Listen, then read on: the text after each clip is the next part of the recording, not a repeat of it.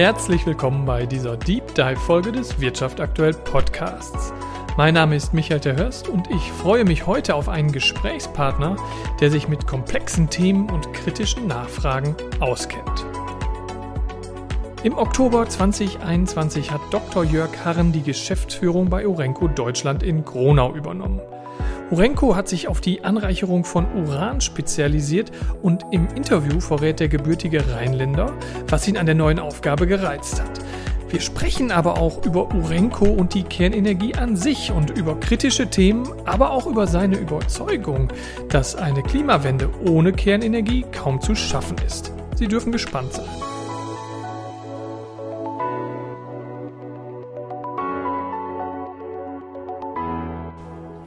Ja, herzlich willkommen, Herr Dr. Harren, äh, zum Wirtschaft aktuell Podcast. Schön, dass wir heute hier bei Ihnen im Informationszentrum der Urenco sein dürfen. Sehr gerne, freut mich. In so quietschenden äh, Ledersesseln, ganz bequem, aber wenn Sie äh, Töne hören, liebe Hörerinnen und Hörer, dann wissen Sie, woran es liegt. Das sind wir, die wir uns bewegen. Herr Dr. Harren, die ähm, erste Frage im Wirtschaft aktuell Podcast ist immer obligatorisch. Die würde ich Ihnen natürlich auch stellen wollen und Sie fragen, wie würden Sie sich selbst mit wenigen Worten beschreiben? Ja, ähm, ich würde mich als, ähm, ähm, als durchaus bodenständigen People Manager beschreiben. Mhm. Ähm, ich bin in einem kleinen Dorf aufgewachsen, auf dem Bauernhof, äh, war seit äh, der Kindheit immer an Naturwissenschaften und Technik interessiert und das äh, hat mich auch die, ähm, mein ganzes Berufsleben auch begleitet. Also mhm. Neues zu erleben, Neues zu erforschen, in der Wissenschaft unterwegs zu sein, in der Technik. Also explorativer Typ. Würde ich schon sagen, ja. Mhm. Ähm, Sie haben im Oktober dieses Jahres oder vergangenen Jahres, äh, wenn wir das, äh, wenn wir die Sendung ausstrahlen, die Geschäftsführung der Urenco in Gronau angetreten, nachdem Sie fast 25 Jahre für den Chemiekonzern Evonik gearbeitet haben und zwar zuletzt als Standortleiter des Chemieparks in Marl. Ähm, was hat Sie an dieser neuen Aufgabe gereizt? Also zunächst einmal auch die früheren Aufgaben, die haben mir Freude bereitet. Hm? Das äh, muss ich sagen. Da habe ich ja auch bei Evonik viele verschiedene Aufgaben äh, wahrgenommen in Produktion und Technik, in Forschung und Entwicklung und dann eben die Standortleitung eines großen Chemiestandorts. Ähm, aber äh, ich habe nicht aktiv gesucht. Ähm, man ist an mich äh, herangetreten, hat mir diese Aufgabe beschrieben. Die hörte sich sofort interessant an. Ich kannte auch die Urenco schon, hm? äh, schon von früher und jetzt mit 52 ist es vielleicht auch die äh, letzte Möglichkeit, ähm, vielleicht tatsächlich nochmal was ganz Neues zu beginnen, neue Herausforderungen äh, anzugehen. Jetzt ist dieser äh, Bereich deutlich kleiner, deswegen hat man auch eine gute Chance, in diese Kultur, in, in die Technik, in die Community auch einzutauchen. Das hat mich gereizt und dann sind Sie es angegangen. Dann bin ich es angegangen, ganz genau. Wie fällt denn so der erste Realitätscheck aus? Der fällt sehr positiv aus. Also das, äh, man hat sich natürlich vorher so ausgemalt, was äh, mag da auf einen zukommen, mhm. insbesondere vor dem Hintergrund, wenn man 25 Jahre doch in der gleichen Firma war, ja. äh, die zwar auch aus Familienunternehmensstrukturen entstanden ist, die ich auch selber noch erlebt habe. Ähm, und man überlegt sich dann, ja, was kommt da jetzt auf einen zu? Also vieles, was ich so mir erhofft und erwartet habe, ist auch so eingetreten. Ich bin hier sehr, sehr äh, herzlich und warmherzig aufgenommen worden ähm, in, in, in, diese, in dieses Unternehmen. Hier herrscht großer Zusammenhalt, fast familiärer Umgang. Mhm. Das äh, hat mir gefallen. Das sind, äh, also ist mein Fazit da äh, positiv sehr positiv äh, auch die, die Technologie, die hier betrieben mhm. wird äh, und, und der Umgang untereinander und die Herausforderungen. Das ist doch eine sehr spannende Aufgabe. Gab es irgendwas, das Sie so nicht erwartet hätten? Ähm, was ich in der, in dem Ausmaß ähm, nicht erwartet hätte, ist das, äh, das Ausmaß der Reguliertheit dieser Industrie. Mhm. Also der, ähm, der Umgang mit den Behörden äh, ist doch schon ein anderer als in der Chemieindustrie. Also das, das habe ich in der Größenordnung nicht erwartet. Man darf mhm. ja eigentlich nichts tun, äh, nichts in der Anlage verändern oder überhaupt äh, äh, bewegen, ohne dass man die Behörden um Erlaubnis fragt. Mhm. Okay. Das ist gewöhnungsbedürftig, macht für diese Industrie auch Sinn, mhm. steht aber teilweise so in einem Missverhältnis zu anderen Industrien, die teilweise hö erheblich höhere Gefahrenpotenziale ja. hätten. Das fand ich überraschend. Aber da kann man auch gut mit arbeiten. Muss man mitleben wahrscheinlich. Da muss man mitleben, ja. Sie haben gerade schon so ein bisschen angesprochen, dass es hier aus Ihrer Sicht ein Stück weit familiärer zugeht. Urenco hat, wenn ich das richtig recherchiert habe, 200 Mitarbeiterinnen und Mitarbeiter. 300 am Standort. Oh, 300 sogar am Standort, okay. Und Ihr vorheriger Arbeitgeber, Chemiepark in Mahl, da waren es 10.000. Ist ja. irgendwie von der, von der Personalzahl dann schon eine ganz andere Kategorie. Ähm, ich kann mir vorstellen, dass es dann hier alles ein bisschen enger ist. Sie sagten gerade familiärer. Wie haben Sie das erlebt? Ja, das, äh, das ist natürlich ein äh, tatsächlich sehr, sehr großer Unterschied ähm, hier, aber auch einer der wesentlichen positiven Aspekte. Mhm. Also der Chemiepark Mahl ähm, hat 10.000 Mitarbeiter und äh, weitere 2.000 äh, Partnerfirmen am Standort. Ähm, während hier nur etwa 300 äh, ansässig sind. Evonik selbst hat als Konzern 35.000 Mitarbeiter, Urenco etwa äh, 1.500, mhm. Also eine ganze äh, Kategorie auch da entfernt. Aber man hat eben dann auch als Quereinsteiger die Chance, die Leute auch tatsächlich alle kennenzulernen. Im mhm. Chemiepark war es durchaus anonymer, obwohl ich auch mit meinem eigenen Team sehr eng zusammengearbeitet habe und äh, äh, ansprechbar für alle war. Das ist hier deutlich einfacher. Mhm. Also hier hat man wirklich eine gute Chance, wirklich alle, alle Leute kennenzulernen, ne? äh, persönlich kennenzulernen. Und das ist auch der, ähm, äh, der, der Umgang, den man äh, hier hat. Ne? Also es ist äh, im Chemiepark gibt es viele verschiedene äh, äh, Themen, ja, also in, in ihrer Diversität durchaus auch mehr als hier. Mhm. Ähm, aber es läuft auch sehr, sehr langsam. Also es ist unglaublich viel Abstimmungsbedarf im Konzern am Standort. Das ist äh, hier anders, trotz der Reguliertheit der Industrie. Aber man hat hier schon als Geschäftsführer äh, die Möglichkeit zu gestalten. Also viele Fäden liegen in meiner Hand. Mhm. Jetzt haben ja die wenigsten Menschen, ich glaube, das kann man so sagen, tagtäglich irgendwie mit Urananreicherung zu tun und wahrscheinlich ist es in ihrem Umfeld auch nicht ganz anders. Und sie haben sich im Vorfeld, als sie die Stelle angetreten haben, nehme ich mal an, überlegt, was erklären Sie den Leuten, wenn sie gefragt werden? Was haben Sie denen erklärt? Ähm, ja, das ist in der Tat äh, eine Industrie oder auch eine Technologie, die kaum jemand kennt. Ja. Ähm, und es ist so, im äh, Uran, im Natururan, befinden sich äh, mehrere Sorten ähm, Atome. Hm. Im, äh, dieses, die, die, nennt man Isotope ja. äh, des Urans. Und da gibt es überwiegenden Anteil einen äh, Urankern, der hat die Masse 238 mhm. und ähm, dann noch einen äh, anderen, das, das für uns interessante Uran 235. Und das ist äh, spaltbar beziehungsweise in der Lage, eine selbstunterhaltende ähm, ähm, Spaltreaktion mhm. äh, am, im Gange zu halten. Das äh, reicht aber nicht aus in der Konzentration, wie sie im Natururan vorkommt, in 0,72 Prozent in etwa. Und da, um, um diesen, dieses Uran 235 in, äh, Kern, äh, als Kernbrennstoff zu nutzen, muss man dieses Uran 235 anreichern. Mhm. Jetzt ist Uran 235 etwas weniger als ein Prozent leichter als äh, der überwiegende Anteil Uran 238. Und da macht man sich in äh, unserer Technologie, äh, der Zentrifugentechnologie, ähm, einfach die unterschiedlichen Zentrifugalkräfte, die auf die unterschiedlich schweren Atomkerne wirken, zunutze. Mhm. Und dadurch trennt man das in großen Kaskaden hintereinander geschalteter äh, Zentrifugen, bis man einen Anreicherungsgrad äh, zwischen drei und fünf Prozent erreicht hat. Mhm. Und dann kann man aus dem Uran, unser äh, Arbeitsmittel ist Uranhexafluorid, äh, umsetzen in ähm, Uranoxid, wo dann die Kern, äh, die Brennstäbe für Kernkraftwerke mhm. Also im Prinzip machen sie aus einem Uran, der energetisch erstmal noch nicht nutzbar ist, Uran, das später energetisch nutzbar ist. Ganz genau. Ganz einfach ganz gesagt. Genau. Ja, ganz, ganz vereinfacht, genau so ist das, ja. Ähm, wie reagieren denn die Menschen, wenn sie denen erzählen, dass sie mit Kernenergie zu tun haben?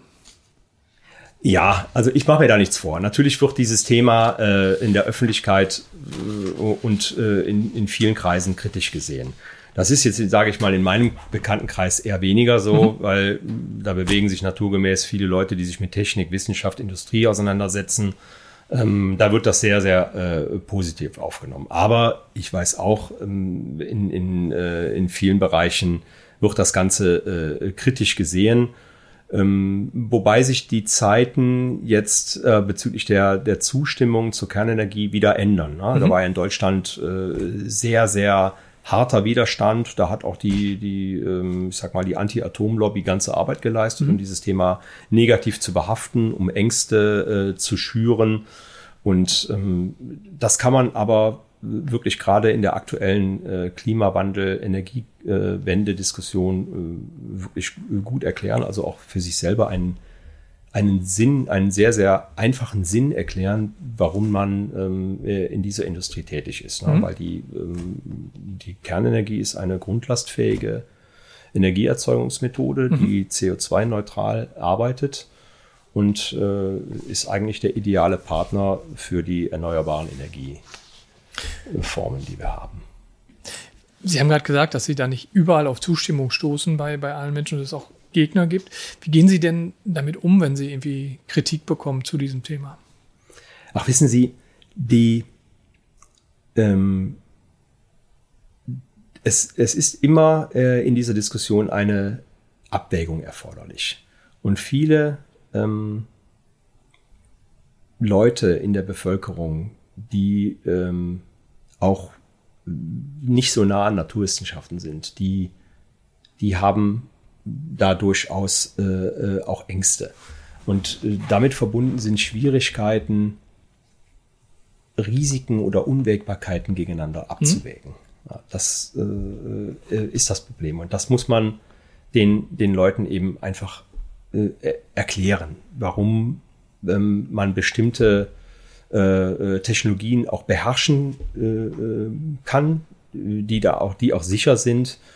Und ähm, dann trifft man auch sehr viel auf sehr viel Verständnis mhm. und, äh, und Zustimmung, was nicht möglich ist bei den Leuten, die äh, nicht willens oder nicht in der Lage sind, sich mit ihnen sachlich auseinanderzusetzen, ah, okay. die, die, die so tief in ihrer Ideologie verhaftet sind, dass sie eigentlich nur genau diese Argumente, wenn sie mit denen äh, sich auseinandersetzen, äh, bestätigt sehen wollen. Das, äh, das ist schwierig, das kenne ich auch aus der Chemie, aber im, äh, im Großen und Ganzen kann man das äh, den, den Menschen gut erklären, insbesondere wenn es um das Thema äh, CO2-Neutralität geht und die Auswirkungen, die eben auch äh, fossile Brennstoffe äh, haben. Mhm.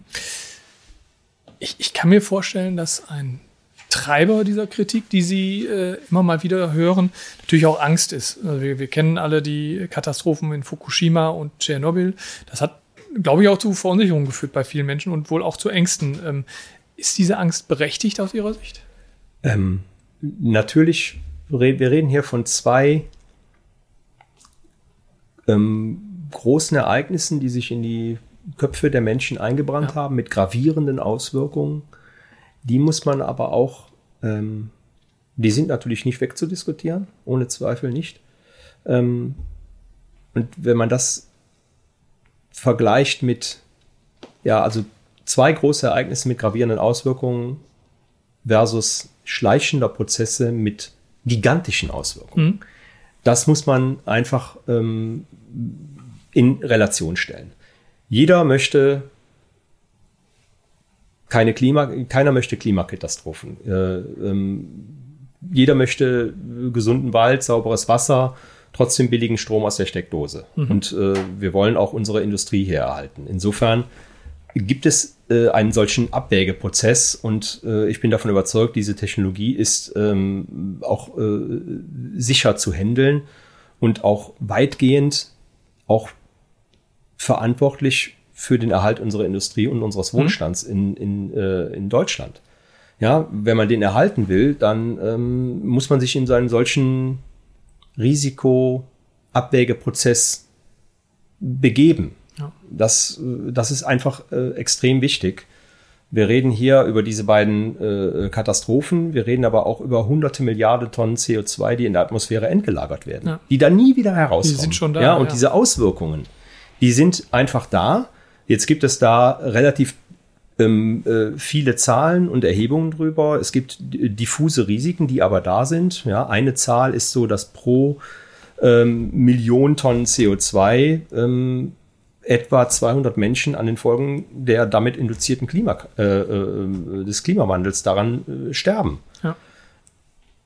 Gleichzeitig hat man sechs Kernkraftwerke in Deutschland, die jetzt äh, äh, abgeschaltet werden Ende des nächsten Jahres. Das Thema ist auch vorbei in ja. Deutschland. Dadurch könnte man eine Milliarde Tonnen CO2 einsparen. Mhm. Und wenn man jetzt sieht, ähm, was hätte das für Wirkung, wenn man diese Zahl dann hochrechnet? Dann redet man über 200.000 Tote.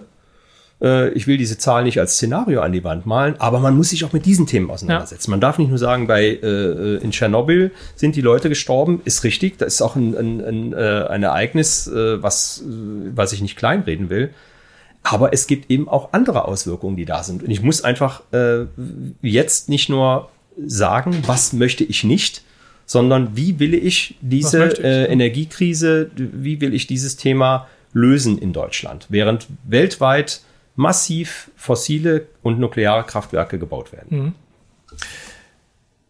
Wenn wir über das Thema Sicherheit reden, wird unsere Hörerinnen und Hörer natürlich auch interessieren, die, die Sicherheit des Werkes hier in Gronau. Ähm, da mag es ja auch wahrscheinlich bei der einen oder dem anderen eine gewisse Unsicherheit geben. Was, was würden Sie den Leuten dazu sagen? Ja, also dieses äh, natürlich äh, ist das auch äh, teilweise von, von, äh, von den Gegnern äh, erzeugt worden. Ähm, insbesondere bei Leuten, die sich naturwissenschaftlich damit nicht auseinandersetzen. Da ist diese diffuse Angst vor Radioaktivität, äh, vor den Substanzen, die wir handeln, die ist da. Aber ich kann da sagen, die Orenco in Gronau ist transparent und sicher. Mhm. Jeder kann hier herkommen kann sich unsere Anlage anschauen, kann, bekommt Fragen beantwortet. Hier wird äh, nichts äh, geheim gehalten. Wir werden von den Behörden strengstens, ich habe es eingangs erwähnt, ja. strengstens kontrolliert äh, und überwacht. Insofern ähm, ist das hier äh, eine sehr, sehr sichere Anlage und hier sind Profis am Werk, mhm. die diese, diese äh, Hochtechnologie hier in, in, in Deutschland beherrschen und auch bei unvorhergesehenen oder Ereignissen wissen, was zu tun ist. Mhm.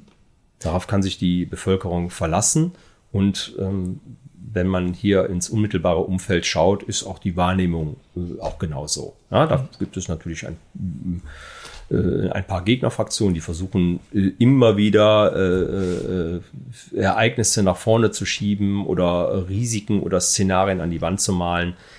Damit müssen wir umgehen. Das wird sich auch äh, nicht ändern. Aber ich würde gerne sehen, dass es da auch mal Lösungen gibt, mhm. statt immer nur zu sagen, was es, was nicht geht oder was man nicht möchte. Okay. Ähm, Sie haben es gerade gesagt, im kommenden Jahr gehen in Deutschland die Atomkraftwerke vom Netz. Wie bewerten Sie vor dem Hintergrund die Zukunft der Orenco hier in Deutschland? Ich sehe die, äh, die Zukunft von Orenco in, in Deutschland, hier in Gronau, äh, sehe ich sehr positiv. Ähm, insbesondere auch vor dem Hintergrund, dass er jetzt, äh, jetzt sind ja gerade Bundestagswahlen gewesen. Sie wissen, äh, einzelne, eine einzelne Partei und auch äh, Strömungen in anderen Parteien wollten äh, die Schließung dieses Werks vorantreiben.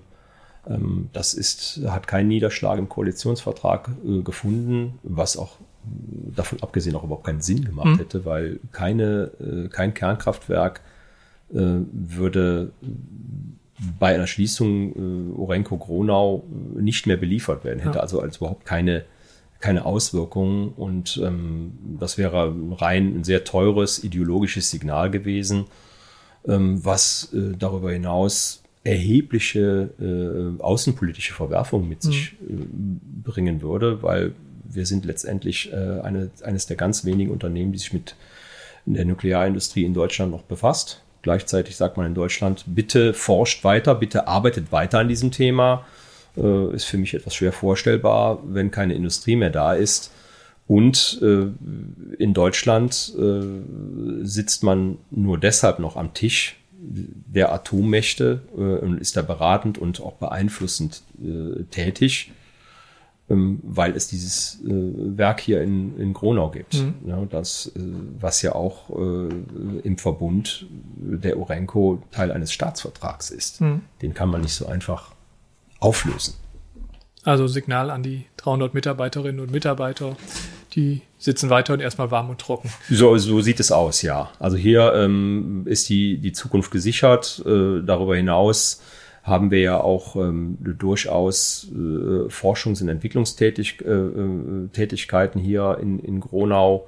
äh, vereinigt, was eben nochmal ein Signal ist, dass hier ähm, hier wird für die gesamte Orenco-Gruppe geforscht. Ja, ne? zum Teil. Standort, ja, hier ja? Wird, sind auf jeden Fall sind hier Forschungseinheiten, ähm, sind hier äh, vor Ort die ähm, sich mit verschiedenen Projekten hm. hier auseinandersetzen. Ja, aber auch zum Beispiel, was in Almelo gemacht wird, unser Schwesterwerk ja. in, in, in, Holland, ähm, an stabilen Isotopen, die ja auch angereichert werden von anderen Elementen als mhm. äh, Uran.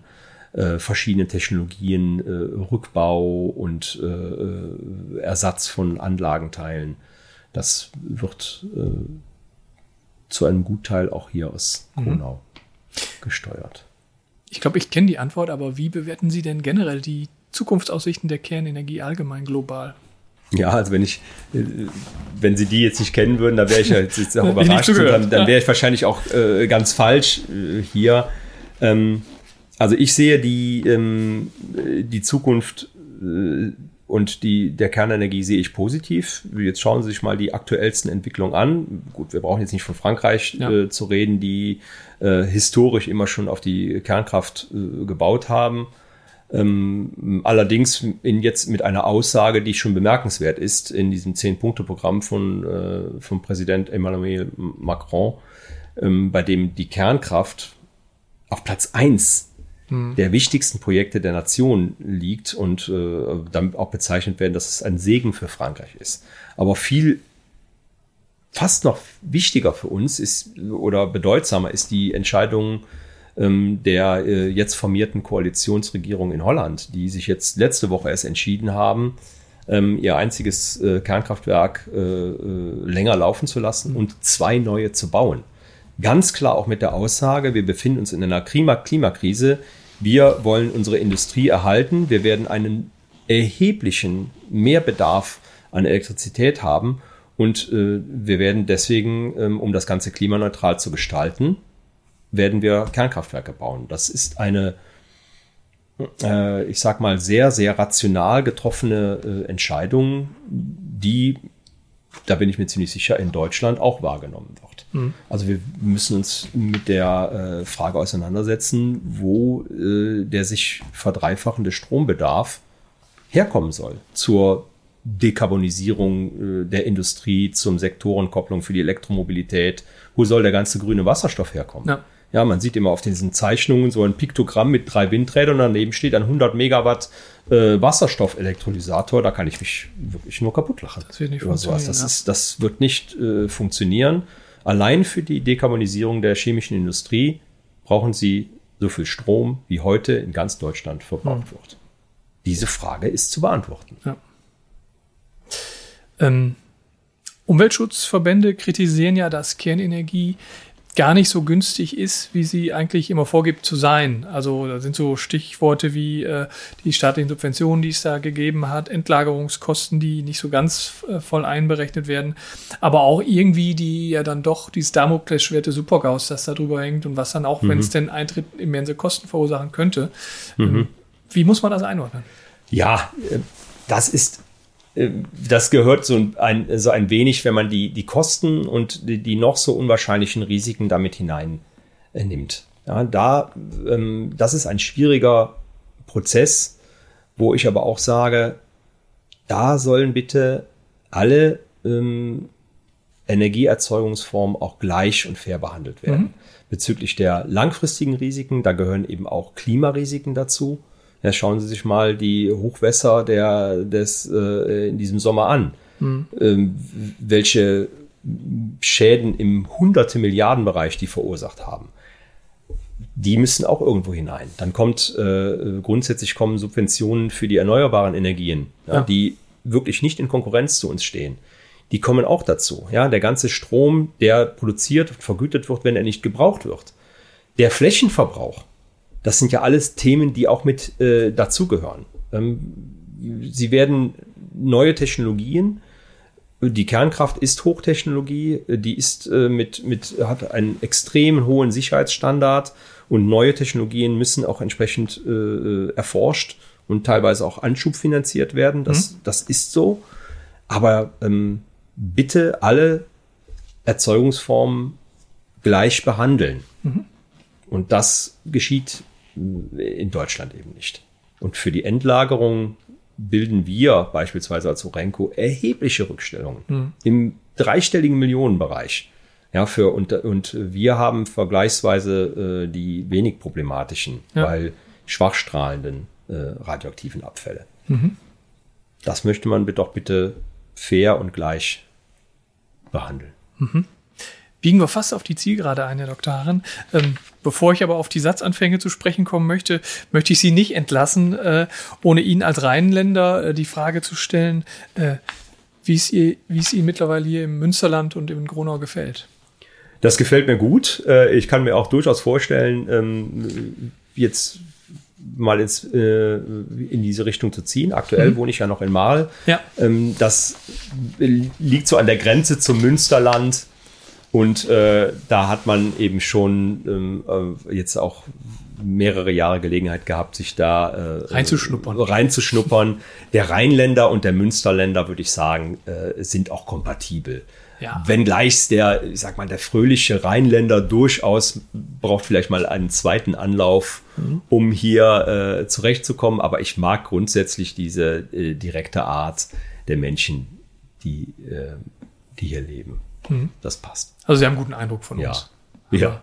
Müssen wir uns nicht verstecken. Gott Nein, überhaupt nicht, überhaupt nicht. Da gibt es also andere, ähm, äh, anderen äh, Regionen, auch in Deutschland, wo es doch sehr, sehr schwierig ist, wo sie nach 40 Jahren noch zugezogener sind, wenn sie irgendwo okay. hinziehen. Da sind wir ein bisschen offenherziger. So ist das, ja. ja. Ähm, fürs Ende des Podcasts habe ich wie immer Satzanfänge vorbereitet und ich würde Sie einfach bitten, wenn Sie mögen, die zu vervollständigen. Gern. Seit ich für Orenco arbeite, habe ich neu gelernt. Wie gewissenhaft man mit dem Thema Kernenergie umgeht, mit dem Thema Geheimhaltung und Sicherheit und äh, was für eine einzigartige Spitzentechnologie hier beherrscht wird. Mhm. Die größte Herausforderung für Orenco ist aktuell. Äh, für Orenco äh, Gronau, Orenco Deutschland, ähm, den Standort ähm, dauerhaft profitabel zu äh, erhalten und mhm. hier äh, gut zu arbeiten. Die neuen Herausforderungen sind ähm, das, das Überarbeiten unseres Zentrifugenparks, also auch der, der Ersatz ähm, ähm, alter Zentrifugen nach 30, 35 Jahren durch neue und alle die Arbeiten und Modernisierungen, die damit einhergehen. Mhm haben das dann indirekt schon meinen nächsten Satzanfang mitbeantwortet. Wir begegnen dieser Herausforderung in dem. Ähm, bei der Orenco schaut man viele, viele Jahre in die Zukunft. Mhm. Und ähm, wir begegnen auch dieser Herausforderung, indem wir uns jetzt schon mit Themen befassen, die noch zehn Jahre in der Zukunft äh, liegen und uns da äh, äh entsprechend vorbereiten. Und wir haben eben herausragende äh, Experten und auch die finanziellen Möglichkeiten, diesen äh, Herausforderungen zu begegnen. Mhm. Von den Gegnern der Kernenergie würde ich mir wünschen.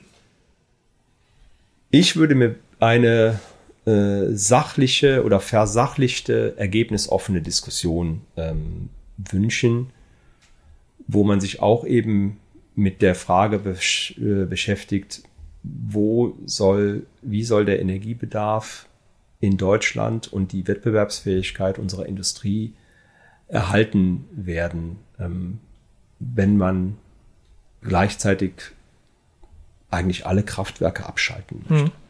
Das, äh, diese Diskussion ideologiefrei, die äh, würde ich mir wünschen. Wir haben hier Leute, auch im unmittelbaren Umfeld, die seit 40 Jahren hier einmal im Monat vor unseren Toren demonstrieren. Sind zwar nur wenige, mhm. aber sie tun's.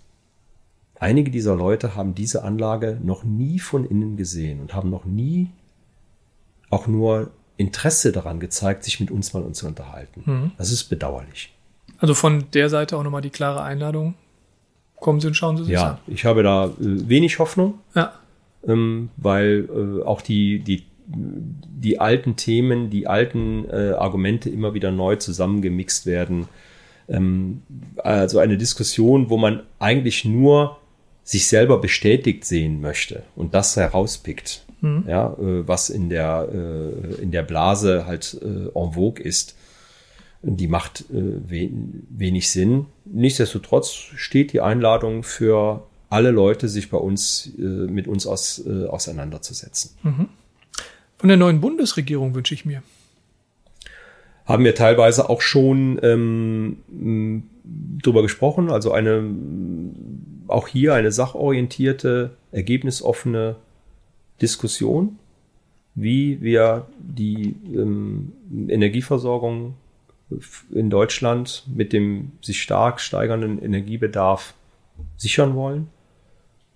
Da bin ich gespannt, wie das geht. Ja, aber in, in der neuen Regierung, da steckt ja auch äh, immer etwas Positives, eine gewisse Aufbruchstimmung. Ähm, und da bin ich doch sehr gespannt und durchaus auch äh, positiv gestimmt. Als, als Minimum von dieser Regierung würde ich mir erwarten, dass man zumindest einmal akzeptiert, dass andere Länder andere Wege gehen mhm. bei äh, der Begegnung der Klimakrise und der Energieversorgung und die ganz nebenbei bemerkt deutlich erfolgreicher sind als Deutschland. Mhm. Wir sehen das an unserem nationalen CO2-Footprint, der erheblich schlechter aussieht als viele andere Länder in Europa und das überlasse ich Ihnen selber jetzt mal zu beurteilen, welche das denn sind. Mhm. Okay. Für das neue Jahr habe ich mir vorgenommen, äh, hier bei der Urenco weiter anzukommen, äh, Impulse zu setzen, ja, für den Standort Positives zu bewirken und hier mit den Menschen gut zusammenzuarbeiten und auch Spaß bei der Arbeit zu haben. Mhm. Mein größter Wunsch für die Zukunft ist. Ja, jetzt sind wir doch beim Thema Pandemie. Also ich würde mir jetzt doch ähm, für die nahe, ferne, mittlere Zukunft, ich weiß es gar nicht, wie man es ausdrücken soll, jetzt mal äh, wünschen, dass wir äh, die Pandemie überwinden und ähm, wir uns äh, wieder anderen Herausforderungen nach dieser Zäsur, äh, dass wir uns ihnen widmen können. Das unterschreibe ich gerne. Herr Dr. Harren, vielen Dank fürs Gespräch. Sehr gerne. Hat Spaß gemacht. Mir auch.